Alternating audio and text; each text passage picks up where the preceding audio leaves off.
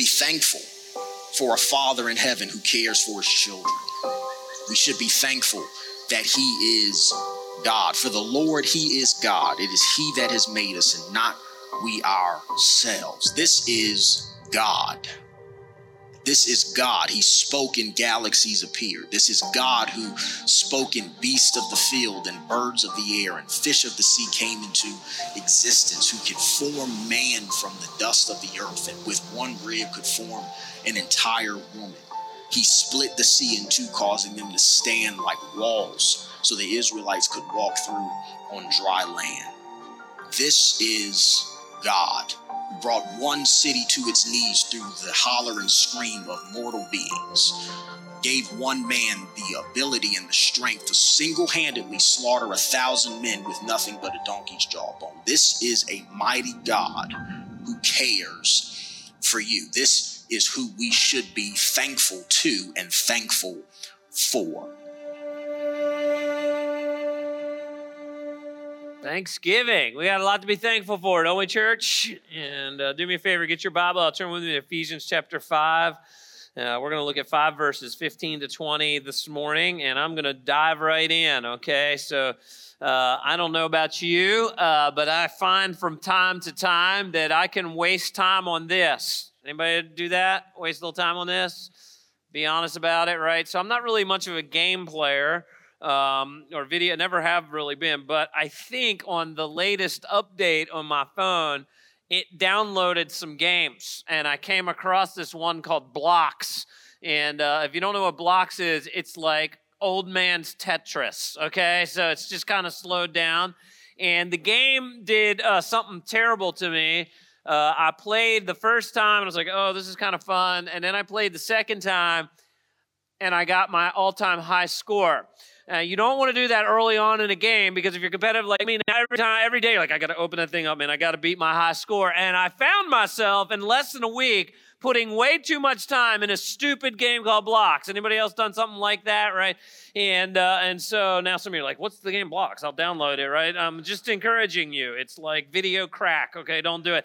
Uh, so. Um, yeah, just be, you know, we today we're going to talk a little bit about redeeming the time and really Paul kind of gives us some parameters for our Thanksgiving and that I think are really important for us to hear and to see and uh, and so uh, kind of frameworks Thanksgiving for us. And so the first thing I want you to see is that the apostle Paul encourages Ephesians chapter 5 verse 15 for Christians to make the best use of their seasons or of their time, okay?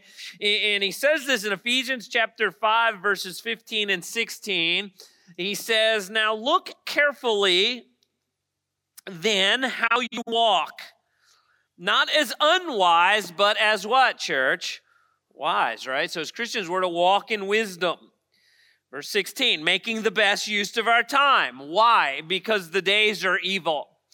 So, the first thing the apostle tells us as I'm building this framework out for our Thanksgiving is that we're to look carefully. We're, as Christians, we are to have an astute biblical worldview. We, we are tethered to the Word of God as truth, and we live in a world that, you know, certainly uh, we live in a, in a, in a post Christian America. I think for me, the elections this week just kind of affirmed that, man, we are moving away from the world that I grew up in, and we live in a post Christian America that doesn't necessarily do much to me in regards to change my worldview because King Jesus is sitting firmly on his throne and he's working all things together to his praise and glory. Uh, but man, we live in a post Christian culture. And so, as we take in news and take in information from the culture around us as Christians, it must all be screened through a biblical worldview. We have to know our scriptures and screen and say, man, is what I'm hearing, is it true? Uh, so that, as Paul says, I'm looking carefully at the world around us. We don't, we don't just ingest and affirm everything that comes through the cultural media. Everybody with me on that, all right? I want to illustrate this. I had somebody send me a video uh, just a couple weeks ago, and I'd heard this where our vice president was speaking at a Baptist ministers conference. And at this conference, our vice president was defending the right to murder a preborn baby. And in defending the right to murder a preborn child, she finished by quoting a verse out of First Corinthians. When she got done, the Baptist ministers began to applaud. And we need to be astute as Christians. Every one of those Baptist ministers that were applauding should be stripped of their titles immediately. They're applauding sin. We need to be astute enough to say the, the church and the ministers and the pastors of our culture are to be the conscience of the culture. And when the ministers and the pastors are applauding sin, man, we have lost our way. I think of the prophets of the Old Testament where God says, They speak for me, but I did not put my words in their mouth. And when our vice president is quoting out of First Corinthians as if the Bible somehow defends the murder of the preborn, our vice president believes in a different God than the God of the Bible. So we need to be astute enough to be aware that every time that someone of leadership and power in our culture quotes from the Bible or says God, we have to be astute enough to know the God of the Bible to be able to go, well, that's a different God with which you're speaking about. You with me? Because Psalm 139 says, I want you to hear the language, that God knits a baby in the womb of a mother. I want you to think about knitting. Knitting is artistic and careful and attentive. When, when, a, when a baby is conceived, God is doing this miracle of life giving. I'm not going to get into the biology of it, but if you know the biology, it, it's a miracle on earth. And God's involved in that. And every person is special. And there is no place for a human being to reach inside of the womb of a mother and suck out the life that God is knitting together. Amen? Now, listen, thank you your dad works for CareNet, so no, maybe not. Some of you are going to write me or email me. It's already been posted on the Coastal Facebook that Shaun's getting political. This is not political, this is spiritual.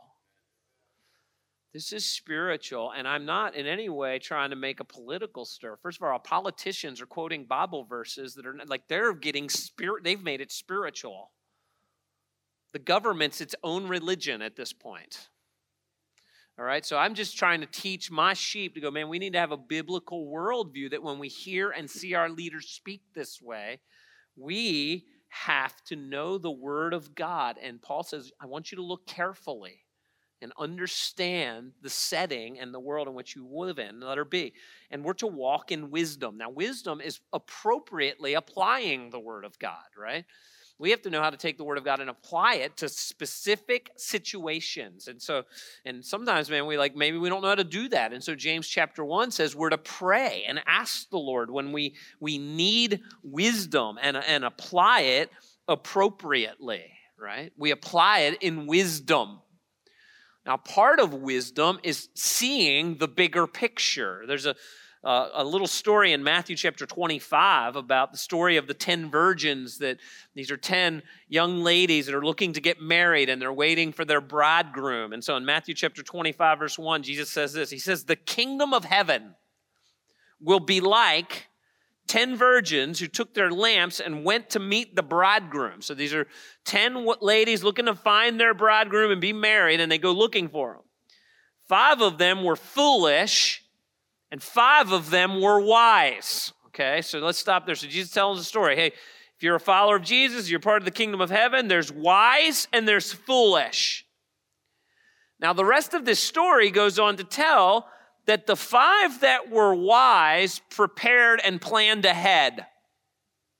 So, in other words, they took extra oil with them in case their bridegroom was delayed, so that if in the middle of the night the bridegroom came, they would have light to find the bridegroom. The five that were foolish did not plan ahead. They did not have an extra oil. And so when the bridegroom came in the middle of the night, their lamps couldn't be lit. They looked to the five that had the extra oil, said, Can we borrow some of your oil? And they said, Well, we give you our oil. We won't have enough for ourselves. You need to go back to the market and buy your own oil. Of course, they had to go back. It was date, they had to wait for the marketplace to open. By the time they came back, they missed the bridegroom.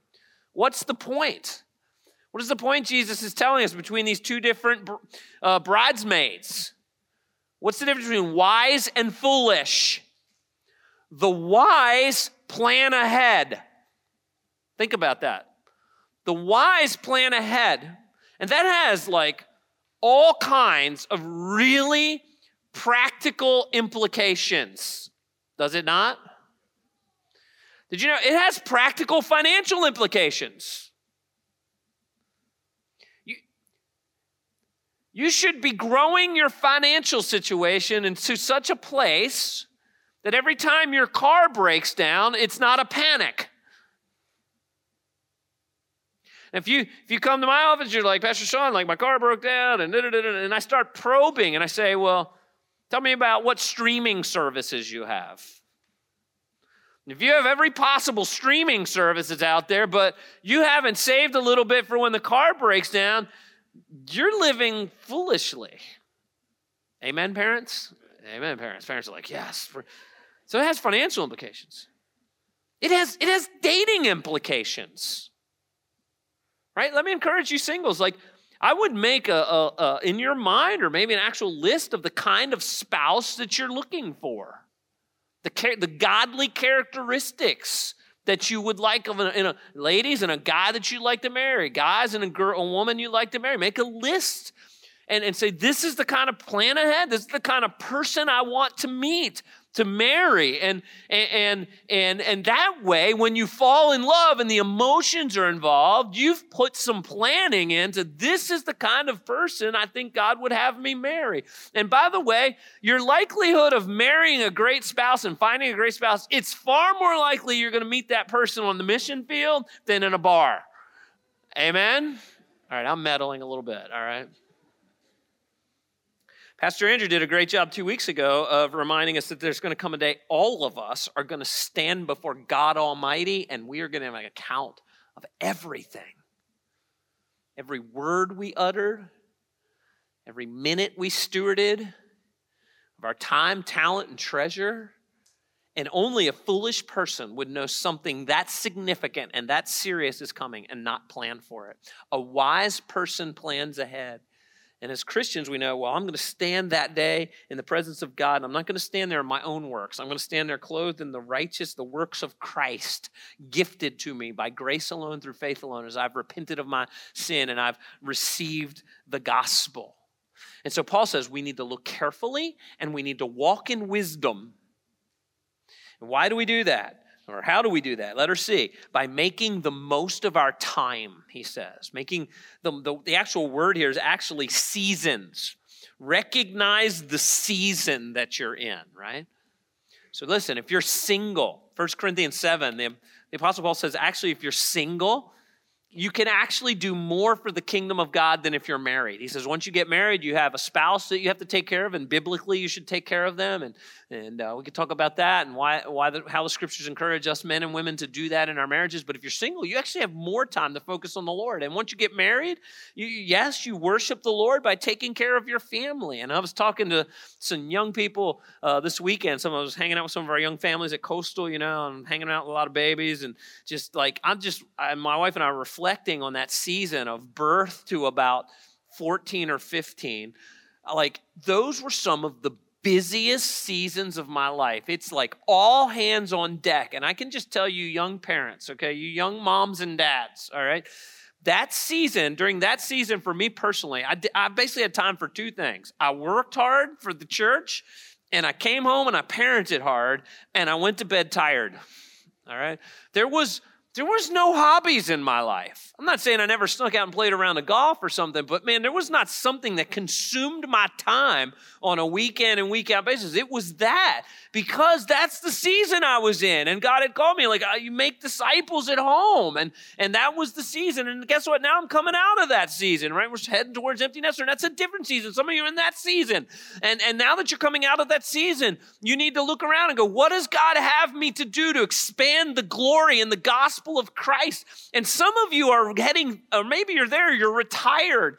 And, and, and I'm thrilled for you if that's where you are. But God has not called us to retire from the kingdom. I'm going to tell you something. I'm not going to mention their names this morning, but like there's some people at Coastal that are retired and they come and they serve so much here. And as the senior pastor of church, they're my favorite people. You want to know why? I call them free staff. They're staff that don't cost anything, right? And they're the best because they're like, man, I, have got time now and I can use some of my talents to serve the Lord in a more capacity to exalt the gospel. We need to be, the word redeeming, Paul says, it's a, it's a financial term. It's a, it's a transactional term that we are to redeem the time. And so let me ask you something, right? And this is where I, my opening illustration with the blocks, like, uh, you know, when I talk about uh, uh, um, um looking carefully at the culture and understanding the culture, right? And every time we hear a leader, a, a political leader, quote the scriptures, we should know, every time they mention God, we should know if what they're talking about is the God of the Bible. We need to redeem the time. I challenge us as a church this year to read through the scriptures this year. 15 minutes a day, you can read through the scriptures. Now, listen, I, I, don't, I don't know where you are with that, but like, can I just say this? If, if, if, if Fox News or CNN News got more of your time this week as you're waiting for the big vote dump, oh man, there's a big one coming in at 10 o'clock. It's going to change my life. If that got more time than your scripture reading, you're out of balance. If you're not regularly reading through the scriptures and you call yourself a Christian, it's laziness. We need to redeem the time. We need to be reading weighty theological books that enhance our understanding of the scriptures and the God that we worship. Did you know that the elders and the deacons of this church, when you go through our leadership process, we hand you a 1,600 page systematic theology? How many of y'all read that thing? How many, when you first saw it, were like, you have got to be kidding me, all right? Uh, how many, Paul, how many of you, when you got done, at the end of each chapter is actually a hymn? How many y'all sing the hymn when you're done? Okay, no, I'm just kidding. But like, that's redeeming the time. We should be thoughtful people in redeeming the time. How many of you attend Coastal, hear me talk about our discipleship process of connect, grow, serve, but you've never sat up and said, you know what, I'm going to sign up to serve? We ask you to attend a service and find a place to serve at least once a month. So once a month, we're saying, could you give on a Sunday? Could you give two or three hours to making the gospel go forward at the local church where you're a part? If you're not, and this is your church, it's laziness. For about, I know there's extenuating circumstances. For most of us, it's just we're not redeeming the time. You're not too busy. Listen, could you be enhancing your career? Do you go to work and say, you know what? Uh, I, am going to work as unto the Lord. And I'm going to work at my place of employment as if I own the company to make it better and make it successful so that your career path grows. By the way, you see this in the Old Testament when the God begins to punish the nation of Israel and they get deported into slavery. It's amazing how the people of God that redeem the time rise up in leadership. Shadrach, Meshach, and Abednego are in leadership in no time in a foreign country. Why? Because they've redeemed the time. Christians should be. So as we go into a post-Christian culture, I know some of us are fretting in the workplace, but here's the deal. If you're the best employee, your employer is probably going to go, you believe some weird stuff, like a dead guy comes back to life, but your sales numbers are off the charts. Amen? Like we should be redeeming the time. And being the best. We, we should be spending time with our family, serving in our church and redeeming the time. Why? Why do we redeem the time? Letter D. Because this is not peacetime. This is not peacetime. What does the Apostle Paul say? We're redeeming the time, for the days are what? They're evil, right? See, here's what we've done in the American church. The American dream has deluded the American church into thinking we're at peacetime. The American dream has deluded the American church to having us thinking this is peacetime and the goal of life is to get through life safe, soft, easy, and comfortable. We are at war until Christ returns and sets it all straight. Everybody with me? And the weapons of our warfare are not like the weapons of the world. The weapons of our warfare are things like the fruit of the Spirit and prayer and the armor of God, which is like the helmet of salvation, the breastplate of righteousness, and the, the gospel of peace. And it's, it's the, the weapons of our warfare are truth, humility, service, unity, self sacrifice. We are to serve the Lord and redeem the time and go to bed tired because the days are evil. God has called you, you ready for this? To work really, really hard for 70 to 90 years. And then, and we say this at a funeral, then you rest in what? You rest in peace until Christ returns and he establishes his visible kingdom, and then it's going to be awesome forever and ever and ever. We have got to, we've got to start reminding our hearts and minds this is not peacetime. We are to redeem the time, walking in wisdom, and being clear minded about the world that we live in. Number two, therefore, this is what the life of a Christian should look like. Therefore, this is what a life of a Christian should look like. Check this out Ephesians chapter 5, verse 17. Paul says, therefore, since we have all this worldview in place, we're walking in wisdom, we're redeeming the time, understanding the world we live in, therefore do not be foolish, but understand what the will of the Lord is. There's a little bit of overlap here with what I just said, but foolishness is doing the opposite of the will of the Lord. If the word of God has commanded it and you do the opposite, that is biblical foolishness. We are to know the will of the Lord. If we're going to know the will of the Lord, we need to know the word of the Lord, right?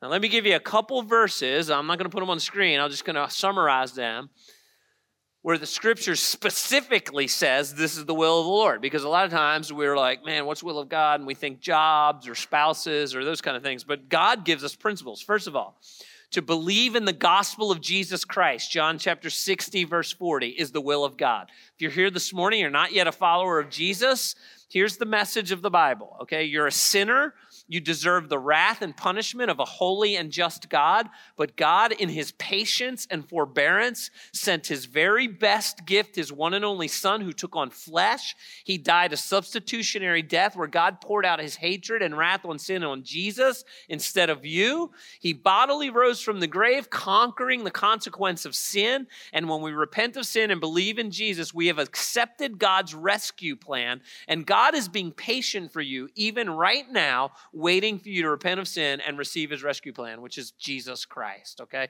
That, that's the will of God for you. And then in Matthew 6, Jesus taught once you receive the kingdom of God, Jesus in your heart, right? Seek first the kingdom of God, Matthew 6 says, and guess what?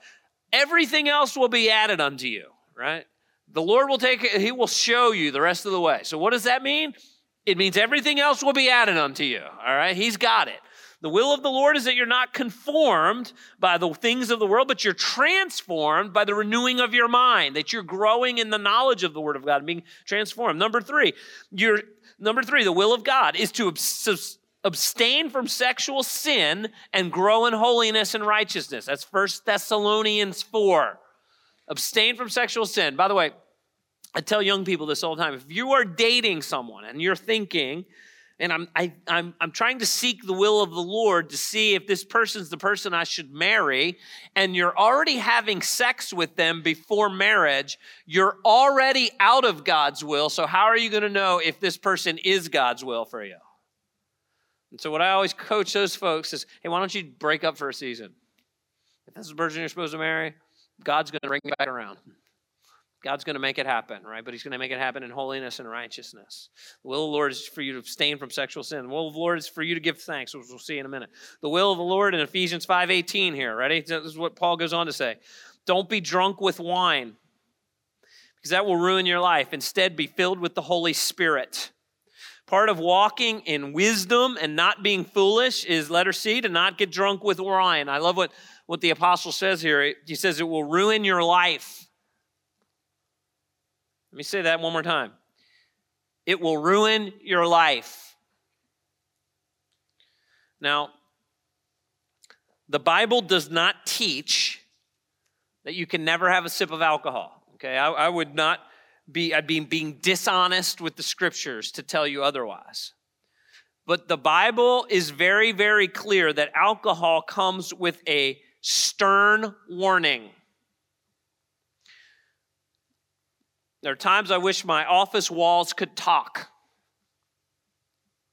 Because myself and probably every other pastor on this staff has sat in an office and tried to help a family pick up the pieces around drunkenness. From affairs to abuse to the loss of life.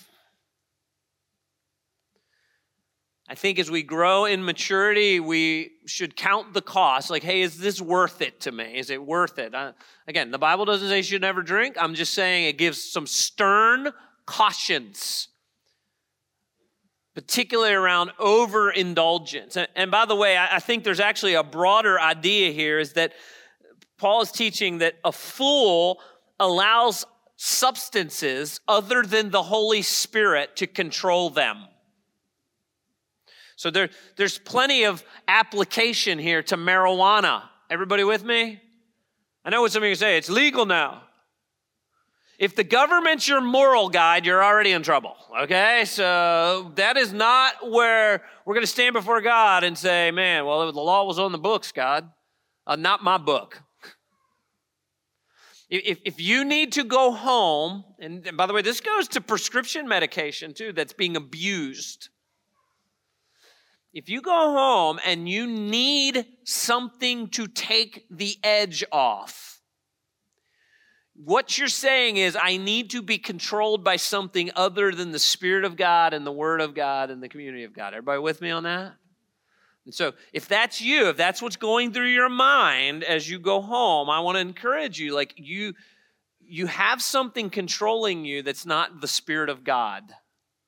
And you need to get help. Now, here's the great news, okay? I'm not here to condemn you. We have help for you, okay? We have a whole class, we have trained counselors. We want to help you. We want you to be free from anything that's got control of you because we want you to be controlled by the Word of God and the Spirit of God, okay? And so, letter D, Paul says, we're not fools get drunk, but mature people, wise people, are filled with the Spirit.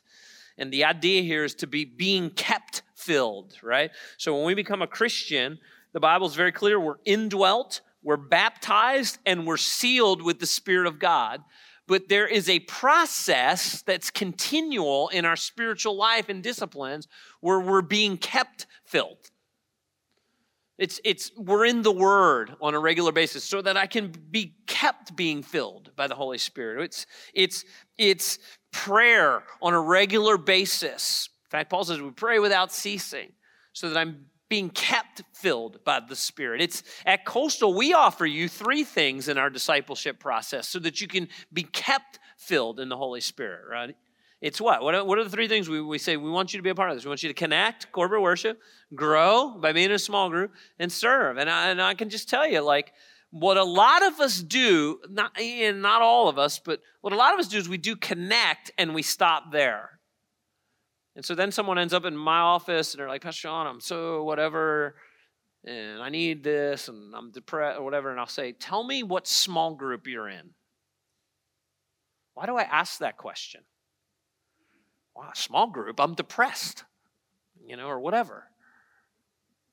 Because that's part of the being kept filled. It's being filled, it's being surrounded by other believers so that when we grow discouraged, they know you're discouraged and they're praying for you and they're texting you throughout the week and they're encouraging you. Hey, how's it going? That's all part of the being kept filled by the Spirit of God. You with me? And by the way, serving. Listen, some of y'all need to, I'm going to tell you something. Every time I've done food pantry or food distribution Saturday, when I'm pushing the cart out with someone, right? And I'm I come up here with woe is me, and usually I'm like, I don't really want to be here. I can't believe I'm doing this today. And I get up here and I'm pushing the cart out with someone. And I when I do it, I always take them out, and as I'm putting the food in their car, I say, How can I pray for you? And then we begin to I begin to pray with them. And um, suddenly as you're giving away of yourself, your your problems seem to shrink a little bit. Everybody, anybody ever experience that? Right? As you're ministering children here at Coastal, you're doing a small group. Suddenly, you you begin to to love on others, and you're being kept filled with the Holy Spirit. And then number three, point three here this morning, the overflow of being filled with the Spirit. Paul says is in verse five through nineteen. It's addressing one another in psalms, hymns, and spiritual songs singing and making melody to the Lord with your heart. And here's the Thanksgiving verse and giving thanks always and for everything to God the Father in the name of the Lord Jesus Christ. Okay? So the first thing I want you to see is the overflow being filled with the Spirit is actually song, singing. He says to dress each other always. Now, I don't think he's talking about a musical. I don't think like when you leave here today, you go outside and like, hey, how you doing today? You know, I don't think. Aren't you glad I don't have a microphone during corporate worship? I mean, how about these two girls this morning? I'm like, it's so effortless. Like, why don't you strain when you sing? You know, it's amazing to me. No, we're not. I don't think that's what it says. I think that. So here's what I want you to see. God invented music. I don't know if you ever thought about that. God's the one that made up music. Do you know what secular music does? Secular music is a cheap knockoff. Secular music takes something that God invented, like sex, God made it, it's good. It's got its appropriate confines within the bonds of marriage between one man and one woman in a, in a committed relationship for a lifetime. And secular music takes that beautiful thing that God made and it twists it and sings about it and makes it the pinnacle of what we're singing about. Do you ever think about why, like, a gross, perverted song leaves you feeling kind of empty and gross at the end? Because it's taking what God invented and making it into a cheap knockoff. I don't know if you ever see this. My wife, uh, my wife, my older boy, and my daughter. I think, I think they're the last three people that are still watching American Idol. So, uh, and so they, it's down to that many. And I don't know if you ever see this, but like whenever they interview the people that are singing, and they say they'll ask, "Where did you start singing?" I mean, ninety-five percent of the time, what's the answer? Why is that? Because God invented music, right? And when you come in here and you're prepared to sing and your heart is full and you look at all the things God has done for you that week or how God's moved, you've been in the Word, you've been dis- disciplined, you've redeemed the time, maybe even had a rough week, but you saw God show up and at least sustain or provide, and you show up with other believers, you start singing. Doesn't it do something to your soul? How many of you, don't answer this, but how many of you, like, you get done singing, and like, why has he got to get up there and preach? Like, why can't we just keep singing, right? And don't answer that, all right? And I think you guys do this really, really well. Like, I'm really, really grateful. I think you guys come in and you're ready, but it's also a challenge. Like, man, so this overflow of walking in wisdom and being kept filled with the Spirit not getting drunk with wine. The overflow of all of that is that we come in and we're, we're addressing one another with melody. Like there's a joy to a Christian that expresses itself in song. And then finally, we'll wrap this up. Here we go. Letter B. And we give thanks always for everything.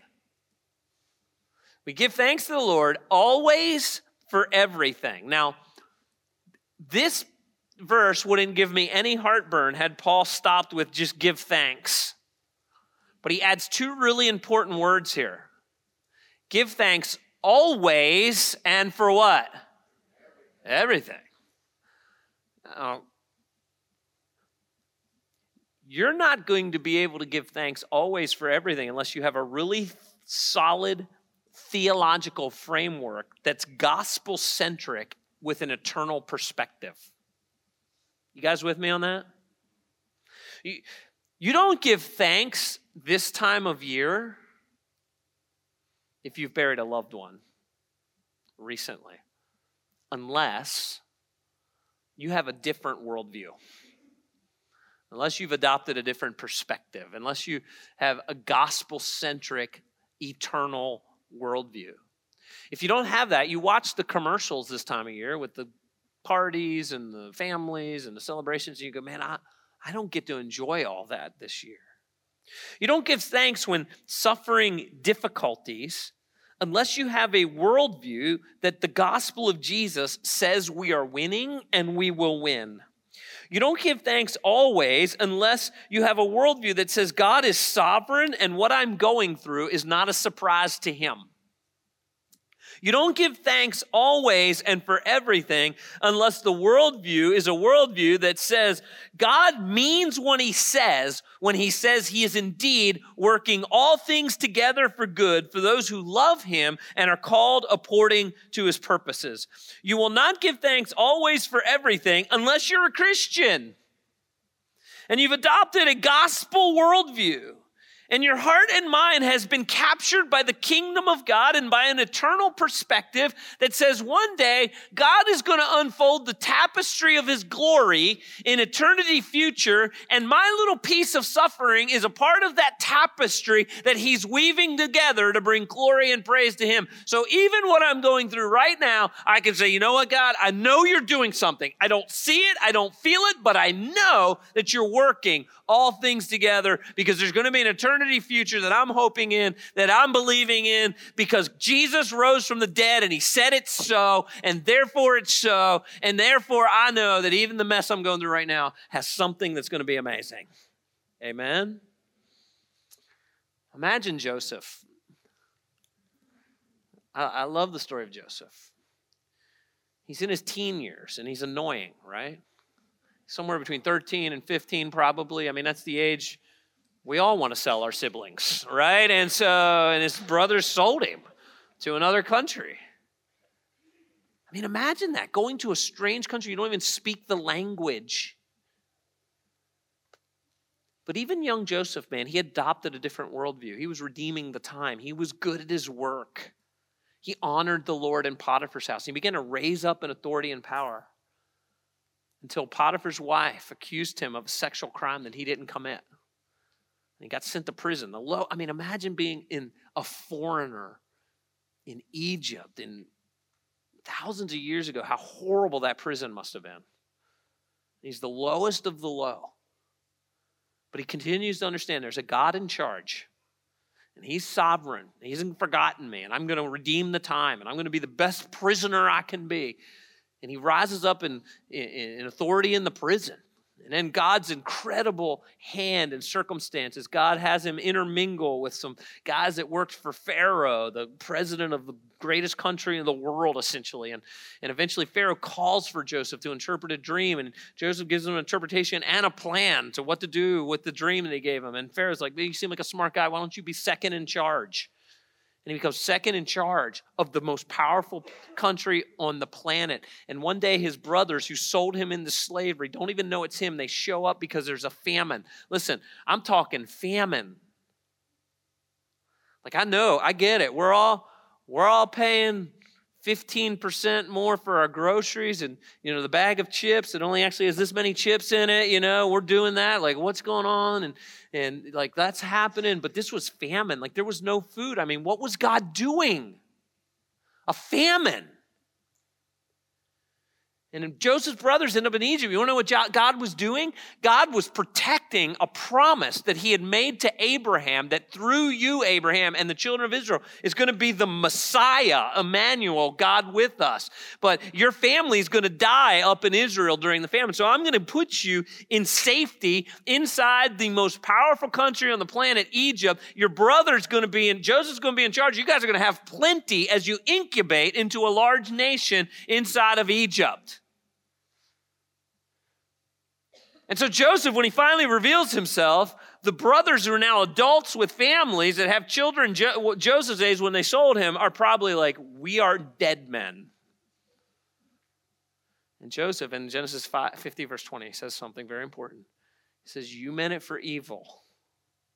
What, but God, what does it say? Anybody? God meant this for what? He meant it for good. God is in charge, and you do not give thanks to God always for everything, unless you have that worldview that God in Christ is doing something amazing. And so here's how we're going to close this morning. I'm going to invite the worship team up. I want you to bow your head and I want to close your eyes. I'm just going to lead you in a prayer, okay? Nobody looking around. Here's what I want you to do I want you to think of a time in the past that was really difficult, a difficult circumstance, and, and God showed up and provided for you. God sustained you. And I want you to thank God for that. Father, we all have those times. Maybe we were out of money and you, provided in a way that didn't make any sense. We were going, we were suffering, God, and you just showed up with your spirit and the word and helped us endure and persevere. Or maybe we lost someone and the church body surrounded us. You provided the church body to provide for us, God. We, we've all seen you work, and we thank you for that. And now, church, I want you to think about something that you're going through right now that's difficult. And I want you to remind yourself that the same God that helped or delivered you in the past is the same God that you're worshiping today. And so I, I, want you to thank Him for that difficulty that you're going through. And why can you do that? Because the same God that helped you in the past is the same God today, and He's the same God forever. And you can trust that He indeed is working all things together for good. And so, God, all of us in this room, like life's not perfect, God. We're all dealing with something. Maybe a broken relationship, maybe the loss of a loved one, maybe a financial hardship, God, maybe a maybe a dream we had that's not working out quite the way we had hoped, God.